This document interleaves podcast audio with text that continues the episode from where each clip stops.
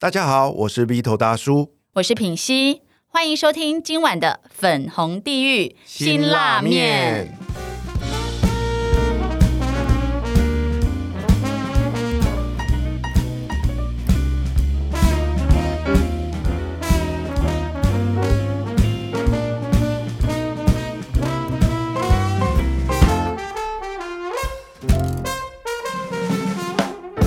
今晚邀请来陪我们一起吃这碗辛辣面的来宾是谁呢？他是一位年轻美丽的创业家，在2017年创立了猫掌护唇膏 CATISS， 产品上架的第一个晚上就收到了20万的订单哦。创业的第一年营收更达到了600万，而在第二年的业绩更成功的突破了1000万。白手起家的他究竟是如何办到的呢？让我们一起来欢迎长得超级像日本偶像明星广末凉子的 CATISS 创办人小曼。大家好，我是小曼。真的，你刚没有讲，我还就一直觉得她好漂亮，但是你讲到广末凉子，我就哇，真的好像哦。我终于能理解为什么她老公当初会爱上她，然后还死不承认的原因。这是有年纪才会讲广末凉子出来，糟糕。哦，她是我从小到大啊，糟糕，说出来了，从小到大的名，所以我第一次看到小曼的时候啊。哇，我就有那种怦然心动的感觉，真的有少来撩妹哥，撩妹哥，你看他在选你老公，真的。然后当我知道说，哇，他除了长得正之外呢，还是一个创办了一个这么知名品牌的一个创办人的时候，我更佩服的五体投地，所以我就拼了命的邀他来上这一集的节目。对，你怎么认识他啊？我怎么认识他啊？说来话长啦，就是因为当初想追人家，然后追失败，是不是？不要我老公在，不要这样。奸情，我是先认识他老公的啦，交友不慎嘛，对啊，然后认识了渣男啊，不是交友不慎，对，他就带着他来参加我们的聚会，哇，我才知道说，哇，原来他有一个这么正的老婆。而且又事业成功真的，你知道吗？我们创业过，然后又失败，就觉得自己很废啊。可是你看一个这样年轻漂亮的女生，怎么可以做一个这么棒的牌子啊？这是你第一次创业吗？对，怎么会这么幸运？我觉得好像没办法用幸运来去形容。我觉得创业这件事情其实考验的就是持久，你到底能不能够顶住、撑住而已。就我觉得一路上真的也是有很多的挫折，可是莫名其妙可能因为猫吧，然后就都扛过来了。所以你刚开始是怎么样会想，就是你这个品牌的初衷，你最刚开始是设计什么，然后再后续再会有很多周边商品？其实那时候是因为我以前都是从事偏业务性质的工作，然后每个月业绩都会一直归零，所以我就有一阵子就觉得很厌世，然后我就去澳洲打工度假，回来之后我就在思考说，哇，我到底可以做些什么事情？然后在这个中间，我们家的猫咪它，我在亲它的时候，它就一掌这样就推过来我的嘴。对，猫咪很爱这样，它就没有要给我亲，然后我就觉得哇，这肉球碰在嘴上很疗愈。然后因为我以前是学就是产品设计，其实是机械系毕业的，但是因为有选修到一点工设跟模具开发，所以我就想说，好，那我把他的手掌就是做成是跟嘴唇相关的产品，就可以随身带在身上。这只猫现在还活着吗？还活着，它完全是招财猫对，它已经快16岁了。哇，就因为这样子，然后有这样子的灵感，然后做出护唇膏。对，然后那个时候也是在想说，就是它可以走彩妆跟保养品，然后我们就想说啊，可能走保养品的话，它比较适合去沟通我的专业，因为一般那个美妆品很容易会去带到猫咪的形象，可是保养品一定要从模具来着手，所以我那时候就毅然决然决定说，我要来开一副模具，然后把猫掌做出来。品熙，你家不是也有养猫吗？对，我们家有3只猫。其实我以前小时候，因为我妈都会说动物很脏，都不准我去碰动物，所以我的成长过程是没有任何动物的。但是我跟我老公在一起之后，因为他养过好几只猫，然后刚开始的时候，其实我老公就要跟我在一起，他知道我从来没有养过任何动物，他还问我说，但是之后跟我同居会有猫住进来可以吗？然后我就想说，反正现在也还没有，因为那时候猫在他原本的家，我就说哦，可以啊，没关系，要装得很像很体贴啊，我爱屋及乌这样子。对，然后后来有一天我回家的时候，就看到我一打开门，那只猫就这样走过来，而且它也是走几步也在观望我是谁。然后我想说，妈的，真的给我带回来了。然后我就说，哇，好可爱可是那个可爱就是没有灵魂，我不知道用什么东西形容它。可是我后来会开始始爱上他是因为我老公那时候很常去大陆工作，所以变成家里们独处。对，然后当我回家的时候，我一开门，然后他就在门那边打滚，然后等我要喂他吃东西，是这样慢慢累积感情。然后后来就是，我就整个爱死他了。然后就是像我妈就会觉得说啊，我们家有小孩不可以跟猫太接近，到时候过敏什么。对，没有，就是都让我的猫跨过我小孩，踩过我小孩。对，因为实际上就是所有的研究都有指出来说，新生儿他提早接触毛小孩反而可以降低过敏的几率。对，任何长辈讲出这一套，我就是立刻 po 这篇文章打脸。我有把这篇文章定起来，你知道吗？对，我觉得真的就是猫咪真的很疗愈。然后后来我们就在陆续就是还有在领养猫啊，买猫咪这样子，对，就会觉得真的有猫咪真的是一种幸福感、疗愈感。那我要抗议一下，因为我们家从小啊没有养过猫咪，可是我老爸一直有养狗。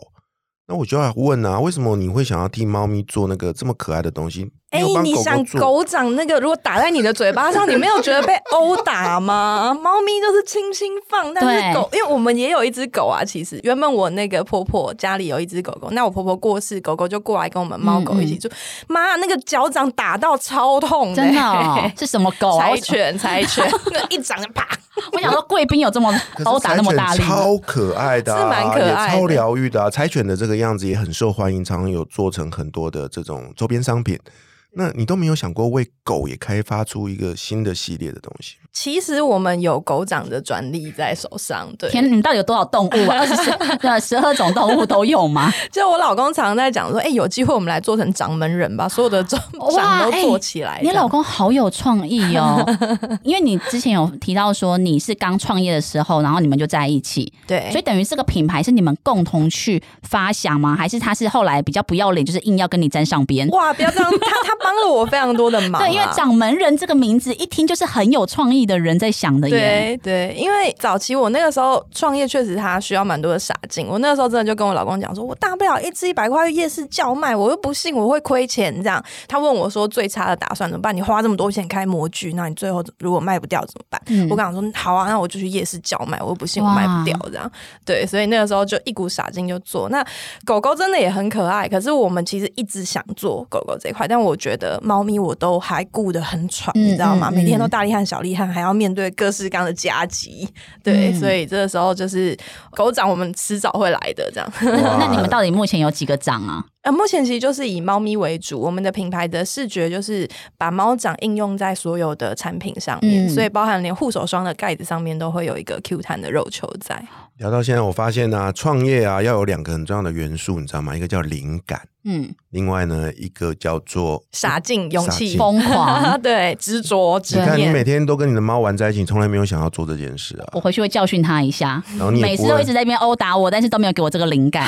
而且他很喜欢抓头，就是按摩头。你们家会吗？你说他本人被抓头，他来抓我的头啊？这么特别？不会吗？他都会这样子。一直抓我头，帮我做头部按摩、欸，可是是按头吗？因为这个动作其实是推奶的动作。哦，对对，就是这个动作，對對對，但就是我的头啊。那你可能是因为你头发毛茸茸的，所以它就是会，对，它会这样子。对，我们家是要毛毯，它才会这样子推。哎、哦，刚、欸、有聊到，就是说创业最辛苦的一件就是开模嘛，因为成本很高。听说最近因为开模这件事，你们遇到了这个没有预期到的一个挫折、欸，哎。哇，这个什么挫折？对啊，知道有一个知名的国际大厂哦，我知道。哎、欸，其实老实说啊，在你跟我说要邀请他之前，其实我是因为他的这篇文章，我才认识他的品牌耶。他那个文章疯狂的被转发，哇、哦，我可能还要谢谢他这样子。真的，我才知道说哦，有这么可爱的品牌，其实我本来是不知道的。其实这就是典型的一个叫做化危机为转机嘛啊、哦！我相信所有看过这篇文章的人都会很生气的，然后想要支持我们的这个国产品牌。对啊，到底怎么回事？你可以全部分享一下吗？我们其实是在3月份的时候有先收到他们的订单，然后那个时候在我们的后台。我们就看到，哎、欸，这么大的品牌干嘛来下单我？等一下，我有问题。所以你的意思是说，他们用本身他们公司的名字跟你们下定，对，他应该用随便一个秘书的名字下定吧？就可能要报公账、要打统编之类的，你知道吗？好愚蠢！更好笑的是，他们还很兴奋说：“哎、欸，他们来买我们的东西耶！”没有，我不是很，我说：“哎、欸，他们来买东西耶，要干嘛？这么大的品牌，不可能买我们去杀吧？”就大家就有开玩笑说：“你完了，你要被他杀了。”他每次来买你干嘛？然后我们还想說。屁啦，那么大的品牌怎么可能去杀你这样子？反正就3月买了，我们也就没有多想。他们买多少钱啊？我很好奇，是买一支吗？买2支吧，我印象中。对，2支还包工到我傻眼。对，买2支。对，然后后来就是3月的事情嘛，然后10月底我们就突然看到他推出了这样的跟我们。是在 Seven 看得到吗？也在哪边看得到？其实是我们日本的经销商传过来，然后是在日本的 Twitter 上面去看到这篇 po 文。那他就写说香港跟新加坡限定发行。那因为我们的产品是台湾中国专利嘛，那香港新加坡因为当初那个专利事务所他有跟我们建议说，因为其实专利是属地主义，所以他其实如果你要把每个国家都生产完会破产。对，没错。一个国家如果3万块，250几个国家你申请完要600多万，而且是每年都要付那个 maintain 的费用。 对，那所以我们一定是挑说就是有制造能力的国家，因为那个专利它是保护生产跟销售嘛，所以像那种香港新加坡这种就是没有工厂的国家，那我们就是把它周边的国家有工厂的国家注册起来就好。对，但是他们就是还是选择要这么做，然后在香港跟新加坡发行，然后甚至是跑到日本去 promote 这件事情这样子。哇塞，那你看到，我有看到你那篇文章，然后那时候就是好像蛮多人都会觉得说这么大的品牌，因为好像他们连粉丝页都没有，对不对？他们应该是说台湾因为这么大的品牌，他们可能每个国家是不同的行销团队。那台湾的行销团队就我所知好像是很小的团队，因为它品牌知名度已经够大了嘛，所以它只要一个类似经销的那种角度去铺货，他们就可以卖得很好，因为他们全部都是走就是那种药妆店啊或者是药局这些，其实就跑得非常的好了。那时候因为我看到就是好像很多人就说他就是感觉上他们不会有任何的回应，就装死的感觉。那后来他们有回应吗？他们是有写信来说很抱歉造成创作者的伤心，他说很抱歉造成两边创作者的伤心。两边创作者他真的很好意思。咬文嚼字。他这边有创作者吗？仿冒者的伤心吧。对，那他就是有跟我们讲说，其实他们就是发现到香港关注动物议题的人越来越多，然后他们就是没有办法考虑到大家的想法。好官方的答案可以这样讲吗？对，那反正就是他完全没有要正面回答这件事情，动物议题然后来那个博取同情。其实我们一刚开始觉得，因为他不是第一次出猫咪的版本，那我们18年的时候就已经被香港的1200间 Seven 港澳1200间 Seven 选中，那我们在他那边其实有短期的泡泡上架，然后大概在2周就卖完了12000只。哇，对，然后那时候其实我们就已经在粉丝专业上面都有造成一些很大的讨论，即便是至今你去回顾那个香港的 Seven 的粉专，我们都是按赞跟留言数最多的一个产品这样子。对，那隔年就是我们在香港非常成功的隔年，他们就推出了一个有猫耳朵的产品。对，但说实在，猫耳朵真的没有猫掌厉害耶。那个时候我们就觉得说，其实好啦，有越来越多的品牌，因为我们当初在做这个品牌也是希望大家可以更喜欢猫咪嘛，希望猫咪的疗愈的力量可以影响到，那大家就是各自做各自的产品，然后去传达自己想要传达的思想，我觉得这不是什么坏事。但没有想到就是再隔一年，他们就是直接把我们给杀了这样。对，所以我们也是很错愕啦，所以目前也是要看看接下来到底应该要怎么处理这个事情。其实大家都忽略掉我们身边有很多这种我把它叫另类的台湾之光啊，大家都在讨论台积电啊那些很伟大的品牌，其实我们的生活周边有非常多像小曼这样子的优秀的创业者。真的我真的发自内心佩服而且重点是他是第一年就有这么大的一个好的成绩。其实台湾是真的有非常多优秀的文创产品啊，我自己因为这样下来做之后也看到很多类似的创业者们，但说真的，我觉得台湾的创业环境其实说好很好，说不好也蛮不好的，因为我们的内需市场真的非常的小，那要应付这一种就是需要动用到模具，它需要一些量体来去支撑的创业，其实是非常辛苦的。对，那我们自己就是一路这样下来，它除了在供应链，因为像台湾其实我们都说我们是代工王国嘛，可是说真的，你在台湾并不容易找到一个产业里面一条龙代工的工厂，所以等于是说你每一个工厂的环节你要拆成，就是你要制造出一个产品。举例来说，我们讲一支遥控器好了，你要从它一刚开始可能开模是一个工厂，然后射出成一个工厂，然后上色 coding 它又是另外一个工厂，那你要整个把它做到好的话，其实需要串联很多很多的工厂。但是严格说来，在好比说中国，他们为什么现在可以这么猛爆线成长，就是因为他们一条龙的工厂非常的多。你有一个创意之后，你只要去跟这个工厂协调，这一间工厂它会从头到尾然后帮你把关这所有的东西。但如果在台湾你要转厂的话，你每转一个厂到下一个厂，他就会说哦，这个良率不干我的事，是前一个工厂造成的。所以在生产开发这件事情，在台湾优势是说，台湾真的我们高铁一坐，随时都可以找到很多优秀的工厂去跟他们洽谈，但是比较辛苦的地方也是说，我们必须要拆成很多的环节，然后要知道怎么样，就是你要在很多的失败中去学习，说你到底什么环节你要注意哪一部分的良率，你都要自己来盯。我觉得像我是女生啊，像这么可爱的包装，然后但是它不是来自于什么百货公司啊，因为百货公司东西就很贵。就是我也很好奇，你当初有的这个心想，就是很特别的想法，猫掌这个外形之外，你是如何去研究里面的这些成分啊？因为它毕竟是跟皮肤有关系，你可能要重新去下功夫。 对，你可以跟大家介绍一下你是如何去钻研这一块，然后把它变成的是别人觉得除了外表很疗愈很好看之外，它对我的皮肤其实也是很好的。我觉得创业它真的就是像很多的拼图在寻找，所以我们那个时候有了外观之后，接下来其实我在早期我就是到处去报名一些好比说工研院的课程、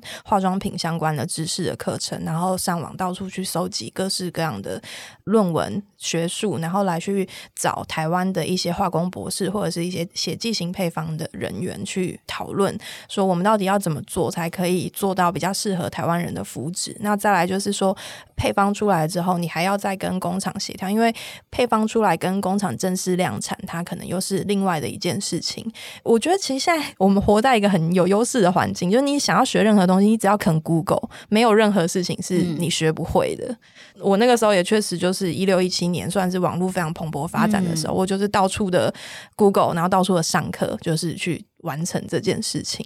哇，所以这件事情就是一刚开始从你跟你老公两个人独自，然后开始越来越多的员工啊什么，就是不同的部门吗？其实严格说起来，我老公大概是在第2、3年他才有比较正式的参与我公司的事情。对，一刚开始他就是让我自己去跌倒成长的一个状态，然后到后来我真的就是遇到太多预料外的事情，然后有一阵子极度的低潮，然后我老公在这个时候才就是伸出援手来把我从地狱拉出来这样。可是常听人家说啊，夫妻创业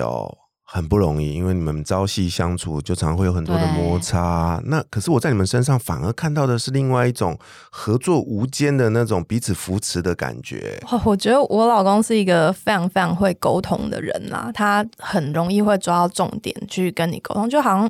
我们先撇开创业不谈就是夫妻在相处的时候，很常会因为一些莫名其妙的事情吵架嘛。举例来说 ，maybe 刚刚我们去一间餐厅吃饭，然后那个老板态度很差，然后我跟我老公说：“哎，那个态度怎么？”然后我老公说：“还好吧。”两个人就吵起来了，是不是会？就觉得你跟老板是有一腿，干嘛帮他讲话？就反正就是明明就不是两个人的问题，但是反而变成夫妻俩在吵架。然后我老公大概在这个吵架稍微就是有要开始要吵起来的时候，他就会跟我讲说：“老婆，我们不要拿别人的事情来惩罚自己，这件事情不是你或我的错。”对，就从头到尾我们的重心就是他常常会在我们吵架的中间，他直接跟我讲说，这个世界上不会有人比我还要希望你成功。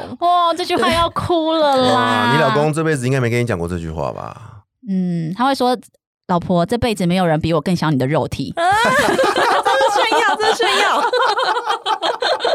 这也是种真爱啊。对，但是她老公刚刚这样讲这句话，哇，而且是在那么关键的时候会讲这种话，会觉得很感人耶。就是他很会停止，真的他很会抓重点啦。有的时候因为我觉得很多吵架吵到后来其实已经都失焦，然后为了吵而吵，为了要赢对方而赢对方，就情绪。对，但是我老公他就是我觉得他是一个非常 focus 在目标上面的人，所以他知道说我们原本到底在沟通什么，然后一偏掉的时候他就会站回角色来跟我讲说，就是我们两个是一条船上的人这样子。对，常听人家说啊，创业的路上要很多的贵人扶持可是在你身上我看到你老公是最大的贵人。真的，他真的如果没有他，我觉得可能CATISS早就成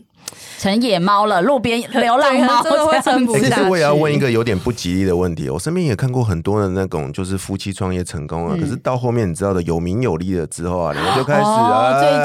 最近也有啊，像比如说东京卓一啊，比较以之前的啊，然后什么我是最大股东，然后我跟他是夫妻，我被赶出去什么，后面的品客先生，请问你就是在预谋这些事情？对啊，会不会有一天把你赶走，然后呢就还娶了嫩妹之类的哦？但因为现在小孩都生了啊，那他们也是小孩都生了，好，我们继续看下去。可是我说真的，刚刚他们两个进来啊，我很少有人可以让我开怀大笑成这样，哎，是真爱对不对？就是他们两个的互动，就是都是很乐观，然后都会虽然会互相就是去那个调侃对方啊什么的，亏对方，但是你就感觉到他们在同一个频率，然后他们两个人是心是在一起的。对啊，品熙教练有一句名言，大家还记得吗？叫什么锅配什么盖。他们完全盖得非常好。吧对，因为刚刚品熙有跟我聊到说就是去做宠物沟通的事情嘛，然后我有跟品熙讲说其实我也做过，但是我的那个沟通师跟我讲说我的宠物没有话要跟我说，然后他从来就只跟我讲两件事情，他跟我讲我的前世今生，他说有一世我跟我的妈妈的关系，他一讲完我整个爆哭，然后他说我的另外一世就是跟我的老公，我们两个是兄弟，对，所以就是有你们两个的相处，我刚是说很好的玩伴吧，就是完全是这样子，哎，对对，所以其实我们平常我在家里面也都是叫他哥哥，他就叫我妹妹这样子，就是。好感动哦！这集一定要给我老婆听。可是你知道，我刚刚来录音前呢，我也是在做那个阿卡西记录，然后他也就跟我说，你的老公在某一世是你儿子。然后刚刚我老公就一直要跟我干嘛的时候，我就说妈妈现在没空，妈妈要出门了。这个好炫耀，已经生两个，然后要出门还一定要跟你干嘛吗？对对对，我要叫我老公管。快点，他要生虎宝宝，快点立刻。还来得及哦，还来得及哦，待会录完这一集呢，就马上上工了哈。对啊，好，那聊到这边呢，我想要请问小曼一件事情哦，就是说，通常我都会问人家说，如果能够重来一次，你还是会创业吗？可是我想问你另外一个问题，如果能够重来一次，你还会嫁给？这个渣男吗？这有什么好回答的？就一定会啊！对啊，完全是遗失了灵魂伴侣啊！哇塞，好嫉妒哦！真的，完蛋，现在就会被剪下来，然后以后如果真的发生什么争吵什么，对对对，我们会提供给那个 TVBS 啊，就是他当时还说了这句话什么的，全然的相信老公，殊不知在某一天，我们看到她老公带着嫩模到维格去，就是我女儿的。好啊，那我想要请小曼分享一下哦，就是你从创业至今最大的一次挫折点，当然不包含我们刚刚聊的那一件被恶意侵犯，跟那个也很挫折，那是近期的大挫折。对对对，但我想知道，就是在比如说创业初期的挫折，你是如何去度过？有什么挫折？哇，我觉得其实真的蛮多环节，它都不是你想象中的事情。然后我老公教会我很重要的一件事情是，其实所有的事情，不管是生产啊，或者是那个叫什么团队组织说，其实所有的关键都在沟通上。那我自己觉得我自己的弱点其实是沟通，就是我很会冷消委，但是我不太可以真诚的跟人家好好的去沟通，然后设身处地的去讲话，但是。我老公教会了我很多的同理心啦，我只能这么说，因为像一刚开始，我觉得在出书创业的时候，一刚开始老板在招募员工的时候，他其实他的想象里面都会是，有的时候他会有一点点跟同仁是敌对的，他说为什么这个人做这件事情做不好这样，对，但是我老公在这个时候他会完全提醒我说，如果今天你找了一份新的工作，你刚到一个职场上，你会故意想要表现的不好吗？所以这个时候角色就会完全对调过来，我就去想说对啊，那可能真的是能力不足，可是能力不足是可以解决的事情，就是很多的设身处地的想法，我必须要一直去对调角色，不管是跟我底下的同仁，或者是说跟协力的厂商们，我们要去思考说厂商为什么会出包，那他出包他到底是可原谅不可原谅，什么情境下，那我到底是怎么真正的可以避免他根本的解决这个问题，我觉得这个是很大的一个就是要认识自己跟了解怎么沟通的挑战，因为我自己是一个很急躁的人，所以很多的时候我思考的不够周全，那我觉得他就是一直在考验我自己怎么慢下来，然后好好的全盘去思考这些事。品熙，我觉得你也需要一个这样的角色帮你的事业更成功，完全需要。你现在在毛遂自荐吗？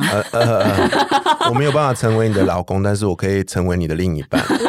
事业的另一半。没错，我刚刚感觉就是你老公完全是你的军师，对不对？对，他就是让你在舞台前发光发亮，然后他在背后给你很多的点子啊，然后适时的时候会叫你再慢一点，然后去换位思考之类的。对对对，就是他看得出。听说你也曾经因为沟通不良啊，然后让这个公司的人员啊流动非常的大。对，就是在刚开始想要扩张公司的那时候就是又搬家，然后又想要大量的补齐一些员工，那我就完全只觉得说我想要做的版图是什么，可是其实你没有办法把你的版图布局给你身边的人，甚至那个时候连我老公都不知道我想要的到底是什么，所以到后来我们才冷静下来思考说就是要怎么样才能够让大家是有共识一起前进这件事情，那这是一个很大的挫折跟学习。对，那你的公司是你自己独资，还是你有曾经跟别人合伙，还是怎么样？你的公司？我们一刚开始创立是完全就是我自己下来去做，因为我一刚开始也没有预料到一间公司会花这么多钱。他把这些年来赚来的钱全部都投进去了，义无反顾。对，投进去哪里？就是公司里面。对，就是因为你后来要生产、要开模、要做品牌推广，然后你要扩张，然后你会失败嘛，所以有很多的挫折成本各方面的东西。那一刚开始我完全都是靠自己啊，那后来真的也是。你知道我们要做美妆品牌，绝大多数的美妆保养品它其实都是财团在支持，像韩国他们都是集团在操作，那要走的不管是备货的数量各方面它都是一个比较大的成本，所以到后期我们才有开始就是来找一些天使创投之类的协助。对，然后跟其他的民间的股东。对，哇，就是这样，我觉得那个就是会涉略到有更多的什么股份啊，什么什么，就是很多很繁琐的事情哎、欸。对啊，因为一个不小心，你的权益就可能就没有哦。我觉得比较大的考验还是在沟通上面啦，就是你要怎么样让股东们知道说，可以放心的交给你这件事情。我觉得它也是很多，我觉得合伙也类似这样子的概念，就是人跟人之间的沟通。如果你稍微，我现在发现，我以前。你知道我可能在大学的时候很流行叫吸引力法则的这一本书、以前看不懂，以前看只觉得说很略懂一些皮毛这样子，现在真的经历过这些来去看的时候，吸引力法则的概念真的就是你去怎么想这件事情它就会变成什么样子。当你认为你的股东或者是你的底下的同仁或者是你的协力厂商跟你是他是故意要弄你的，他一定是要找你麻烦什么的事情，就会变成你全部都在找这件事情的佐证。对，你所有在观察的时候就觉得Vito 哥他感觉不怀好意，然后我怎么看他我就觉得这人怎么这么猥亵。 对，是的，没错，你知道我跟他工作的痛苦了吧？他总有一天一定会对我干嘛。对啊，所以就是我就试着学会到说哇，影响力跟吸引力法则的概念，你换一个角度去看这件事情，当就算这个人他不是这个角色的时候，因为你用正能量去告诉他说其实正确的合作，因为会创造出这样的实相。对，其实正确的合作应该我们两个是站在同一边的，即便他本来真的有跟你稍稍站在一点点，你怎么会这样的角色，但是你愿意跟他站到同一边的时候，你就可以瞬间扭转你们两个的关系，那个很微妙的那个风向是一刹那就可以被转过来的。哇，我觉得这个分享很棒。对啊，这完全就是呼应了除了刚说的吸引力法则我也会用另外一种形容词来形容，就是宇宙法则。你们有听过一个说法吗？宇宙对每个人都很公平，你要什么他就给你什么。当你们在心里面呼唤着这个好人，他就给你好人。当你每天都在想象的那个被迫害的画面的时候，他就会帮你把那个画面变成真的。其实我觉得他有一个概念是说，很多事情你永远不会知道真相。今天好比说Vito 哥让我觉得说他是不是有一点不喜欢我，那这件事情其实我这一辈子都不可能有真相，因为我不可能走过去Vito 哥你是不是讨厌我，然后你就跟我说对啊我觉得讨厌你，你一定再怎么样你也会跟我讲说没有啊没有，你想太多了，对不对？所以这件事情其实完全没有任何正确的解答，就算它是真的我也得不到任何的印证，那剩下的考验就全部都回到你自己身上，你怎么去想这件事情。如果你今天我真的觉得 Vito 哥好像有一点点不喜欢我，可是我还是尽量的做我自己，然后我去跟 Vito 哥表达我剩余的善意，然后有一天 maybe 他也会突然觉得说这件事情 maybe 就算他原本有一点点觉得这个小女孩怎么这样，他可能也会改观。那这件事情如果我抱持了这样的正能量去影响他，最后就反过来了。所以我自己就是我觉得这个是我人生一直很需要去学习跟克服，因为早期可能在说比较没有自信心，或者是说小的时候比较没有办法去设身处地有同理心的去想很多事情的时候，你会自己把自己困住，你会觉得说那个谁他那个同事应该不喜欢我吧，那个个老师啊怎么样怎么样，那个长官他一定看我不爽我才升迁不上去，你会有很多这样子的想法，但是这个想法他你没有办法去印证，你只能扭转它、嗯、哼哼对，你只能离开那个环境或扭转它，那创业就是没办法离开这个环境，所以你只能尽全力的去扭转它，义无反顾的走到现在。我想问你一个问题哦，如果有机会能够重新选择一次的话，你还是会勇敢的创业吗？我会吧，我觉得好像大多数的人都会很果断的说我会，可是我是真的觉得这中间的历程蛮痛的。可是我记得之前问你这个问题，你其实说不会你知道吗？你反而因为说不会，我反而就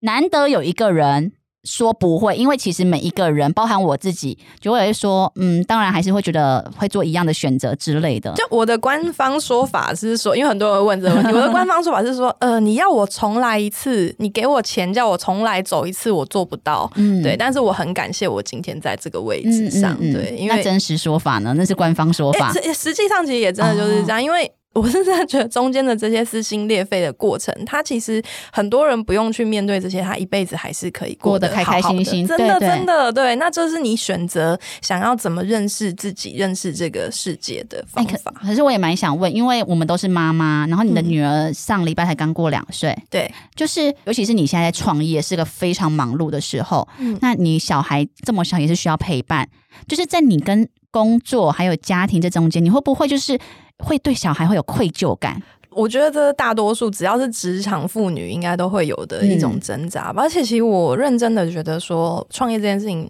某种程度上对女生来说没有非常的友善，因为大部分的人会创业大概就是30到40岁之间、那30到40岁之间通常也是女生生育的年纪，对，就是结婚生小孩的年纪。那我觉得站在男生的角度来说，他们其实有了小孩，他们其实就是像一只狮子一样、然后要捍卫这个家庭，要保卫这个家庭，这是很合理的事情。但是身为一个母亲，你小孩子他需要的这种比较柔性温柔的陪伴这些的东西，如果在这个时候妈妈她也必须要出去作战的话，好像小孩就比较没有这种。对，我完全可以理解你的感受，因为我的儿子会常常跟我说，妈妈你不要工作了啦，妈妈你今天要工作吗？他都这样子问，然后我就会说，你不需要妈妈工作吗？他说对，我想要妈妈陪着我在客厅里面玩。对啊，我女儿也是每天都来这一招，对、心都融化了哦。对，但是我觉得对妈妈来说反而就是你会更积极，想要更快完成你的工作，然后赶快可以陪她、所以我有觉得生了小孩反而激发了我无限大的潜力这样子。在节目的最后，我想邀请小曼对过去的自己讲一句话，你会跟自己说什么呢？我要闪一下，我觉得我最开心的地方是我庆幸我那时候选择我的老公、哇，